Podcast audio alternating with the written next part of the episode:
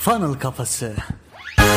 Merhabalar, merhabalar, merhabalar. Funnel Kafası podcast serisine hoş geldiniz ben Hasan. Ben Emre. Bu bölümde sizlerle müşteri itirazları ve bunları karşılamak üzerine konuşacağız. Geçenlerde Emre abim çok güzel bir tweet attı. Bayağı da bir action oldu yani retweetler, like'lar vesaire. Sonra dedik ki neden bunu podcast'te konuşmayalım? Çünkü bu konuyla alakalı bizim de bayağı bir tecrübemiz oldu yani. Bu arada burada konuştuğumuz konuların detayında Alan Wise diye hatırlıyorum yazarın ismini de. One Million Dollar Consulting diye 1 milyon dolarlık danışmanlık. Onun kitabında var. O kitaptan çok güzel alıntılar zaman zaman karşımıza geliyor. Biraz sonra bahsedeceğimiz itirazlardan herhangi birini aslında karşılamak sizi sonuca götürmeyebilir. Topluca bu itirazları karşılarsanız o zaman işte gerçekten elle tutulur bir şeyler elde edebilirsiniz. Bu konuda 4 tip itiraz var dostlar. Peki nedir bu itirazlar? Birincisi sana güvenmiyorum. İkincisi senin sunduğun ürün ya da hizmete benim ihtiyacım yok. Üçüncüsü buna ayıracak zamanım yok. Dördüncüsü buna ayıracak param yok. Şimdi gelin hep beraber ilk itirazımızdan başlayalım. Birincisi sana güvenmiyorum. Evet Emre abi insanlar niye bize güvenmez? Güven itirazı genel itibariyle çok fazla karşılaştığımız itirazlardan bir tanesi aslında. Bunun birçok sebebi olabilir. Yani karşı tarafın sizden aldığı sinyaller olabilir.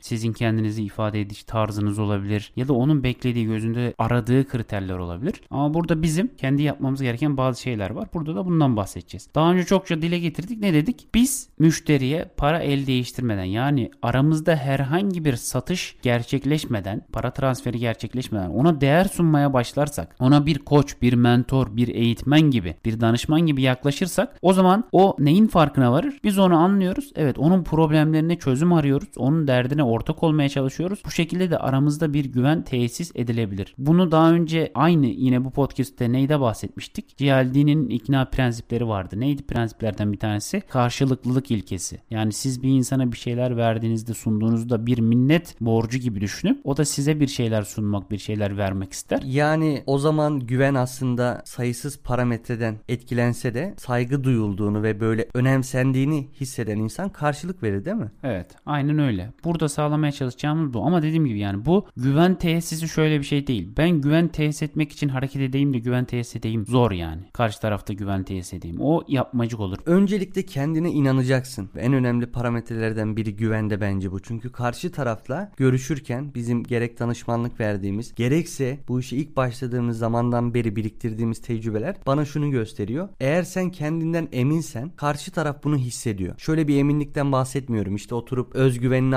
arttıracak 5 madde videosu izleyip sonra ona göre hareket etmekten bahsetmiyorum. Sen bazı şeylere vakıfsan, neler yapabileceğini kendin inanmışsan, inandığın bir şeyi karşı tarafa aktarmak ve o karşı tarafın senden o enerjiyi alması çok daha kolay oluyor. Evet buradaki yapman gereken aslında hem kendi boşluklarını bilmediğin bilgi boşluklarını doldurmak hem de karşı tarafı çok iyi tanımak. Bu bir işletme ise problemlerini çok iyi tanımaya çalışmak. Yani çok iyi tanımazsın tabii ama kendini çok iyi tanımaya çalışmak, işletmenin kendisini, müşterilerini tanımaya çalışmak. Dolayısıyla bu iki taraftaki bilgi boşluklarını doldurduğun zaman özgüvenin daha yüksek olur diye düşünüyorum. Evet burada bir sürü parametreye girebiliriz aslında. Mesela işte otorite oluşturmak, içerikler üretmek, içerikler üretip daha görünür olduğun zaman insanların sana güven duygusu da artıyor. Ama ben bunun ilk öncelik olduğunu düşünmüyorum. Tekrardan hatırlatalım. Daha önceki podcastlerde de bahsetmiştik. Hollanda'da aldığımız bir işte 6000 euroluk teklifi telefonda sundum ben ve karşı taraf kabul etmişti. O zaman ne bir bilinirlik var ne bir firma şirket bile yoktu o zaman. Ama karşı taraf kabul etti. Niye? Aslında altında yatan en temel sebep benim o işe gerçekten tutkuyla bağlı olmam ve karşı tarafa tüm bilgi birikimimi bu tutkuyla aktarmam oldu. Bu detay güvenle alakalı bir sürü parametreye girebilecek olsak da bu bahsettiğimiz 3-4 hususun çok önemli olduğunu düşünüyorum. Yani özetle biz sana güvenmiyorum itirazını karşılamak adına ne yapmamız lazım? Ona değer sunmak ve hem onu hem kendimizi iyi şekilde tanımak ve bu boşlukları dolduracak şekilde, bilgi boşluklarını dolduracak şekilde hareket etmek. Evet oturup yazılabilir Emre abi bu. Yani gayet de güzel olur aslında. Düşünsene oturuyorsun. İnsanlar neden bana güvenmez? Çok güzel bir soru, güçlü bir soru. Daha önceki podcast podcastlerde bahsettiğimiz Güçlü Sollar Sor diye bir bölümümüz vardı zaten. Eğer onu dinlemediyseniz muhakkak dinlemenizi öneririm. Bu çok güçlü bir soru. İnsanlar bana neden güvenmez? Oturup bunlar yazılabilir. O zaman ikinci olarak senin sunduğun ürün ya da hizmete ihtiyacım yok. Evet, burada da gerçekten bir kişinin ihtiyacı olmayabilir ama sen birinin kapısına gidiyorsan dijital dünyada olduğunu varsayarak söylüyorum bunu da. Birinin ayağına gidiyorsan muhtemelen onun ihtiyacı olduğunu düşünüyorsun ya da bu sinyalleri bir yerlerden alıyorsun. Facebook'tan, Google'dan alıyorsun. Ona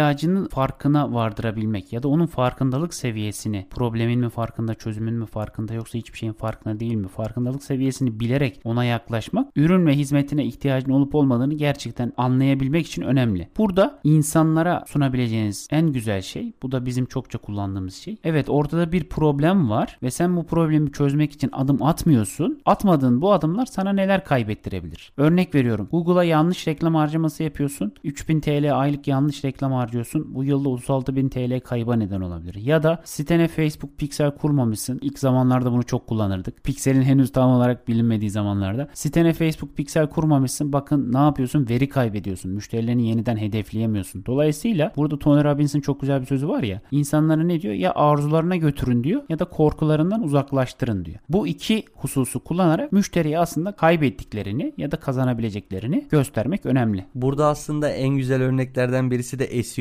Hani böyle rapor hazırlarken falan genelde söylerler ya işte eğer bu organik trafik paralı gelseydi 3 milyon lira para harcayacaktın. aslında gayet etkili bir bak senin buna ihtiyacın var mottosu. Evet kesinlikle. Yani ne yapacağız? Sunduğumuz ürün hizmete ihtiyacı yoksa zaten yoktur. Ama ihtiyacı var ama bunu görmüyorsa da o zaman kayıp ya da kazançları ortaya çıkararak bunları ona göstererek sonuca gitmek makul olacaktır. İkinci maddeyi şöyle kapatalım o zaman. Henry Ford'un bir sözü var. İhtiyacım yok deyince aklıma geldi. Eğer ben insanlara sorsaydım onlar daha hızlı giden at arabaları yapmamı isterlerdi. Aynı mantık dostlar. Burada da böyle düşünebilirsiniz. Yani burada bir tek bu sözle alakalı yani şöyle bir şey var. Doğrudan herkesi böyle bu kategoriye koymanın çok doğru olduğunu düşünmüyorum. Neden? Bir ihtiyaç olmayan bir şeyi ihtiyaç gibi gösterip satmak var. Bir de gerçekten ihtiyaç olan bir şeyin ihtiyaç olduğunu fark ettirmek var. Biz ikincideyiz Emre abi. Yani Funnel Kafası podcast serisini dinleyen değerli dostlarımızın bizim herhangi bir manipülatif bir tarafla ilgili diyaloglar kurmadığımızı, öyle şeyler anlatmadığımızı biliyorlar zaten. Aynen manipülatif açıdan demedim. Yani birinci kısım çok zahmetli bir kısım. İhtiyacı olmayan bir şeyi insanlara ihtiyaç olarak göstermek zahmetli bir kısım yani. Onun altına yeni nesil bir girişimcinin ya da yola yeni başlamış birisinin onun altına girmesi bence çok makul değil. Yani Steve Jobs'ın iPod örneği gibi yani. Hiç ortada olmayan bir şeyi getirip sana ihtiyaç gibi sunabilmesi o ayrı bir şey. Yani birçok sermaye her açıdan sermaye ister. Zaman ister, para ister vesaire. Onun gibi düşünün. Ben bu örneği verirken o anlamda vermedim aslında Emre abi. Yani siz olmayan bir şey ortaya çıkarın gibi bir örnekten bahsetmiyorum ben. Siz insanlar ne kadar ihtiyacım yok diye düşünse de biraz önce konuştuğun gibi ihtiyacı olduğunu ona doğru şekilde aktarmaya çalışmamız gerektiğinden bahsediyorum. Yo anladım zaten ben onu o ikiye giriyor işte. O yüzden dedim yani. Birinci örnekte aslında ihtiyacı olmayan bir şeyi ona sunuyorsun. İkinci örnekte de ihtiyacı var ama farkında değil. ihtiyacı olduğunu anlatıyorsun. Tamam süper. Üçüncü olarak da bunu ayıracak zamanım yok. Burada da zaman kavramının tabii ne kadar göreceli olduğunu hepimiz biliyoruz yani. Mesela kitap okumaya zamanım yok ifadesinin aslında hiçbir ifade etmediğini, biz istesek kitap okumaya zaman ayırabileceğimizi biliyoruz. Bu o yüzden zamanım yok diyen bir insan genellikle size zaman ayırmak istemiyor. Neden? Sizin sunduğunuz şeyin onun için önemli olduğunu, ona bir şey kazandırabileceğini ya da onu almadığında bir şey kaybedebileceğini hissetmiyor. O yüzden size zaman ayırmak istemiyor. Burada anahtar cümlemiz şu olmalı. İnsan kendisi için önemli olduğunu düşündüğü her şeye zaman ayırır. Zaman ayrılmasını istiyorsanız ürün ya da hizmetinizin onlar için neden önemli olduğunu güzel bir şekilde aktarmanız lazım. Evet, zaman kavramının göreceli olduğunu bilelim. Ama tabii bu şu da demek değil. En nihayetinde müşteriyi sürekli zorlayıp bize zaman ayırın, bize vakit ayırın değil. Zaten dijital dünya bize bunu yapabilme adına güzel imkanlar veriyor. İnsana doğrudan ulaşarak ona ihtiyacını ya da işte zaman ayırması gerektiğini göstermene gerek yok. Dolaylı yoldan da ulaşarak gösterebilir, bunu hissettirebilirsin. Yani aslında burada değer katmamız gerekiyor.